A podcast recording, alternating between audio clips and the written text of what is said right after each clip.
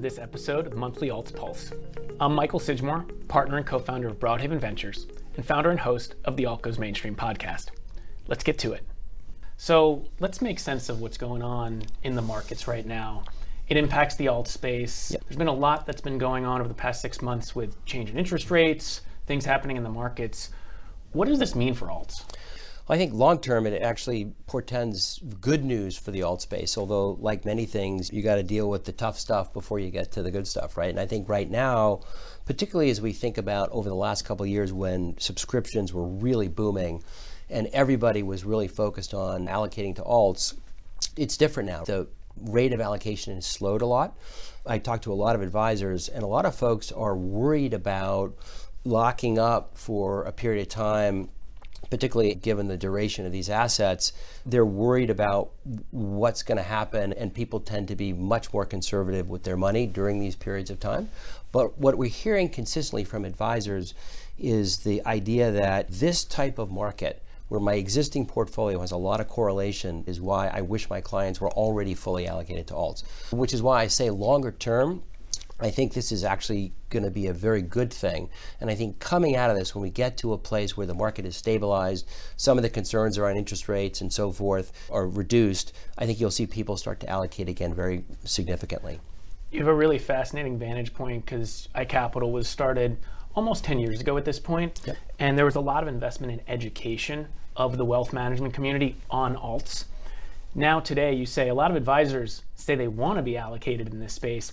What's been some of the differences between then and now in terms of educating the wealth community about the merits of alts, and how are you seeing that reflect today? This is our 10th year anniversary, and I remember running around in 2013 and 14 meeting with advisors, and everybody was interested in alts. But we had this sort of like two year sales cycle. It was a year to get people to adopt and sign up for a free platform. Then it took them another year before they actually had any clients allocate anything. So it was a really long process. And I think what's happened is you fast forward people now really understand alts at a much different level and the interest in allocating is real so our cycle to onboard advisors is much faster and the reason they're onboarding is to allocate client assets. And similar to what I said earlier, people now recognize the need for alternative investment in the client portfolios. And therefore, they're wanting to make sure they have everything in place so they can serve their clients well. You talked about education. That's probably the most significant piece of how this asset class continues to grow. Because right now, there's a relatively small number of advisors that actually have adopted their asset class for their clients. But to get to the next wave of advisors, you really need to make sure that they're well educated. And that means the advisor and the clients. And that's a process. And I always tell our team like nothing worth having happens quickly. You have to be patient. So you talk about patience. It's a great segue to liquidity and illiquidity. How are investors thinking about and approaching private markets when it comes to illiquid nature of this asset class and what it means? I think the illiquidity question is probably for many advisors the threshold issue that they have to get their clients to get comfortable with. I think the reality is most people have more illiquid investments than they realize in their existing portfolios, their current portfolios, their retirement portfolios, et cetera. But it's critical that people understand that these assets are illiquid assets. Now, in the QP part of our business, we've tried to create a secondary market in partnership with NASDAQ to be able to trade secondary investments the same way that institutions have that opportunity. So, if you're CalPERS, if you want to trade out or, or sell or restructure a portfolio, there are lots of secondary firms you can call to actually help you do that. That functionality does not exist at scale for high net worth investors. We are trying to create that. We think it's really important. We announced something three or four years ago, and the truth is that over the last three or four years, there hasn't really been that much demand for liquidity, so it hasn't seen a whole lot of volume. On the accredited side of the market, it's a different thing. The structures that accrediteds invest through have a modicum of liquidity in the structures themselves. But I think it's still really important for advisors to describe these assets as illiquid. The fact that investors may be able to get roughly 5% liquidity during a quarter isn't really liquid in the way people think about investments being liquid. So you still have to market these as being illiquid investments. Is it more just the safety net of knowing that there is liquidity if needed? Because I've always thought in private markets, sometimes illiquidity can be a feature, not a bug, right? I think it totally is a feature. I think the reality is the way investors, the way the GPs in, invest the money, they need a long period of time to realize returns. They're buying companies or investing in companies. They help management teams make different decisions, grow, scale, sell, buy. There's lots of things that happen during the whole period.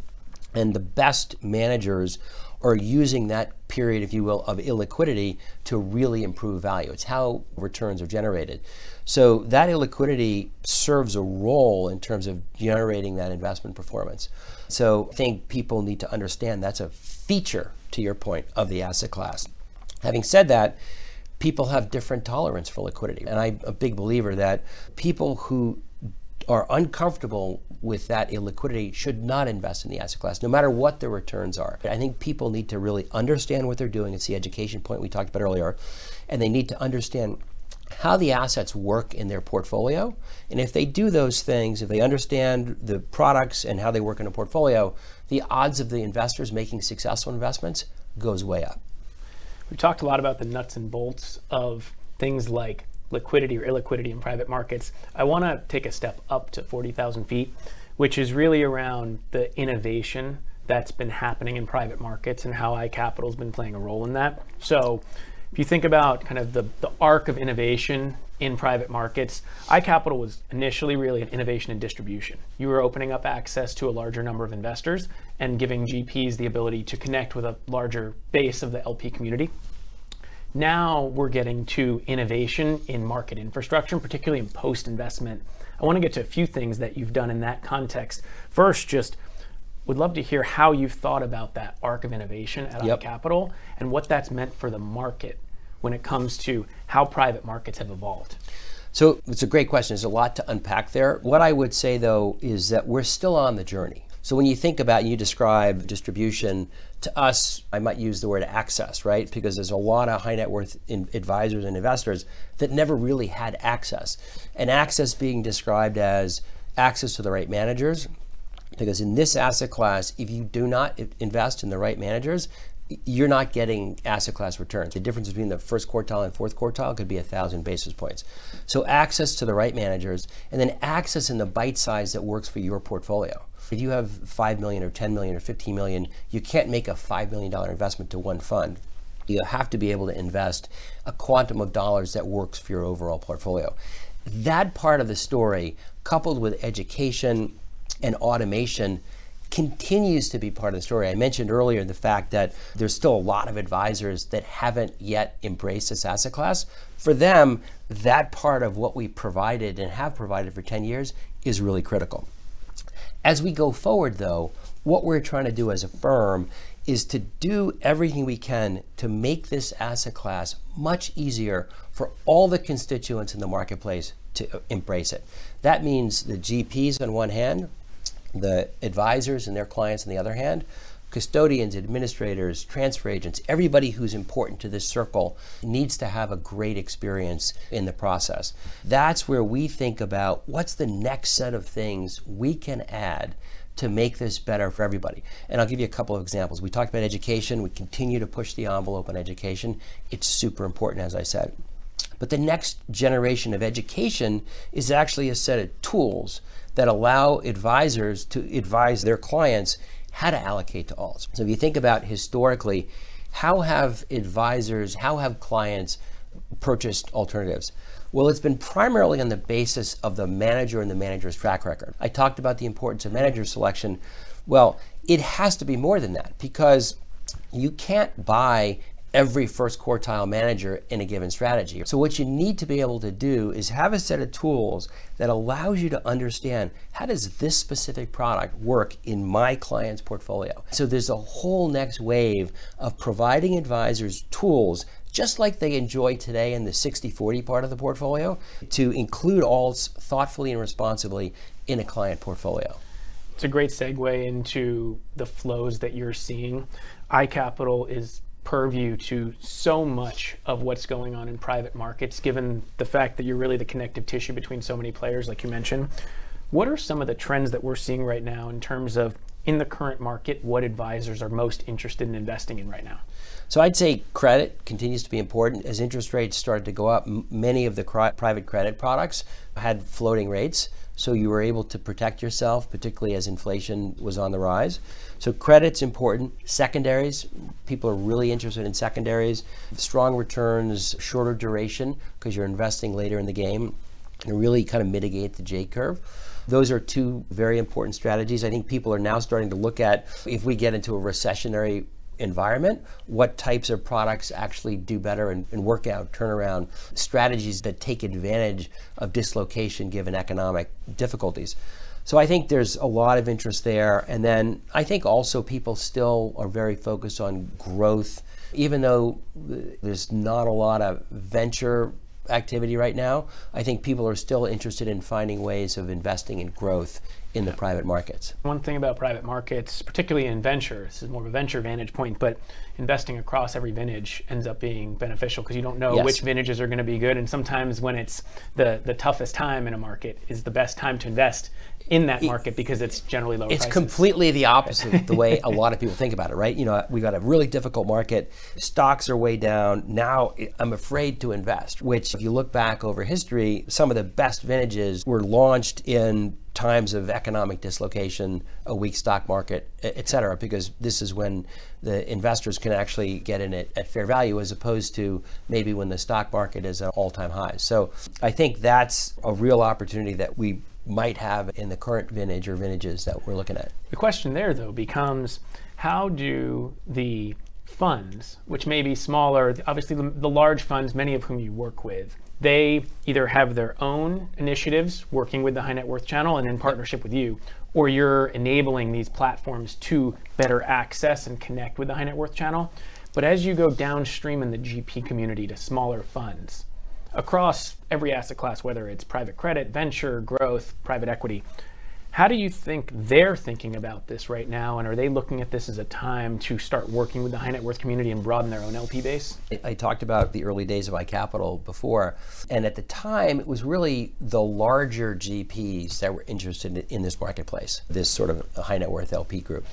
I would say now virtually every manager is thinking about this channel. They're not all embracing it yet, but everyone I can tell you is thinking about it. And I think that's very exciting. We're already seeing more and more managers start to invest against the opportunity. And they're hiring IR people, marketing people, servicing people to be able to support this investor. It's a very different investor base. If you think about the institutional marketplace, you're getting very large commitments from a very small number of investors. Our marketplace, flip side, you're getting smaller commitments from a very large number of investors. So what you have to have in place as just as an operating matter, uh, how do you market, how do you service, et cetera, how do you call capital, return capital, it's totally different. And that, frankly, is where I think we're able to provide a lot of assistance to people through the operational and the technology support that we give to the GPs. That's a really interesting point. I recently interviewed the CIO of CalSTRS, $300 billion plan. Yep. And he had some fascinating comments on the broadening of access to the alt space. Obviously, understands why it's happening. But when you think about the differences that are required in terms of like things like you say, reporting, yep. dealing with a different LP community, you're obviously enabling that to happen. But I'd love to hear your response to him saying, hey, look, maybe this is a little tougher for us as an institution because we're no longer the only LP that necessarily matters to this large GP. How do you think about that, given that you're focused on a different community, yep. and why is this a good thing for the alt space? We definitely understand the unique access that institutions have had to these assets. But the reality is that for the same reasons that institutions want to own these assets, they're every bit as relevant for high net worth investors. Compounding, not having all correlated, assets, you know, there's any number of reasons, returns, et cetera, and they're all relevant to high net worth investors.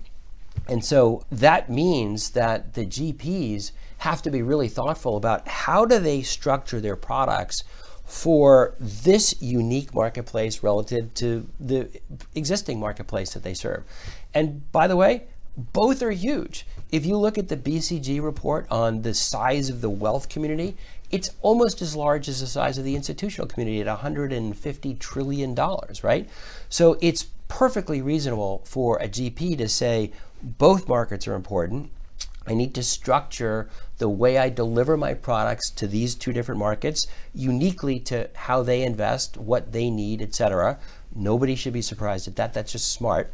And over time, both will provide significant capital to the GP community. I don't think that any of what's happening in the high net worth space is going to crowd out any institutions have been a very critical part of this asset class forever. They will continue to be, but so too now will this new asset class or this new investor base of high net worth investors. And I think it's good for the market and now the innovation at the technology layer is enabling that to happen because you need the technology infrastructure to create the possibility to give the investors access and the GPs the ability to handle all those investors and all of that. Absolutely. And by the way, when you think about the high net worth space, where you have a large number of standard transactions, technology plays a very clear and obvious role. If you look at the institutional marketplace, where you have a smaller number of non-standard transactions, you have different side letters, et cetera. Technology isn't universally helpful across that value chain, but it is helpful. And I think that over time, we're already doing this in our business. We're helping institutions or helping some GPs actually manage institutional subscriptions, I think over time there's a significant enough standard part of an institutional subscription that more of that can be automated as well. Not the whole thing, but tools to automate institutional subscriptions, I think will be an important addition to our business in the future. One of the interesting things about fintech innovation more broadly, not just related to alts or private markets, but I think certainly true to this space, is that innovations at the consumer layer in fintech have then gone upstream to the institutional layer. Yes. And, and, there's a lot that can be learned from both sides. It's not just institutional experience on down, it's consumer experience up to the institutional layer, which is I, fascinating. I agree with you. I'm going to make one comment though, because I want to make sure our definitions are right. You mentioned consumer. Nothing that we do yes. is going directly to consumer. And I'm going to talk about that for a second if I can we believe that in a complex asset class like alternatives, we talked about education, we talked about tools, advisors play a core, a central role in helping their clients make smart decisions about how to invest or if to invest yep. in this asset class. And so our business is completely focused on giving advisors the tools they need to be successful. That is essential, I think. And I think it's really important because in the end, if this space is truly to scale and stay on the track that it's on, the only way for that hap- to happen is investors have to have a great experience. And as I mentioned earlier, that means they have to understand the products they're investing in, and they have to understand how to incorporate those products into their portfolio, and they have to have a set of expectations around how those products perform in the portfolio. If those things are true, then investors have a really high chance of being successful in the asset class. We think advisors are core for that to be the case. Absolutely. Totally agree that understanding that customer base is so important and understanding the relationship between the advisor and the end client, while not the consumer, ends up being really important. So I want to end this episode with final question. What was your favorite quote this month? Favorite quote? This is something we, my wife and I are big fans of Succession, and I will say there's a spoiler alert here because there's what I'm gonna, my favorite quote actually might give away some of what's happening on Succession. But Kendall Roy made a comment. Their their father Logan had just died of a heart attack, and he was with his brother and sister, and he said, "What we do today will be the thing that we will always have done." The day our father died and we were watching that and i said to my wife i was like wow that is really profound. And if you think about it what you do every day is the thing in that case it was a particularly profound event the death of their father but what you do every day is something that you will people will always remember. And you step back and you think about that you know what are you doing today And are you proud for people to remember that? I was taken by that because it's always something I have in my head. We used to call this the Wall Street Journal test. If you are in a meeting, if you say something, and so forth, would you be proud for that to show up on the first page of the Wall Street Journal? So, anyway, I thought that was a profound quote. It's a great way to put a bow tie on this episode because it just covers so many aspects company building, investing in alternatives, which you invest one day, but 10 years later, something may happen, illiquidity, which we talked about, just general life about evaluating people, which is so much about what alts is, right? Investors are evaluating managers and what they do today, but it's really what they might do in 10 years. But what matters is what they do today. So that's a great way to end this episode. Great. Thanks, Michael. Appreciate Thanks it. for coming on. Thanks for listening to the first episode, the monthly alts pulse. Excited to see you next month.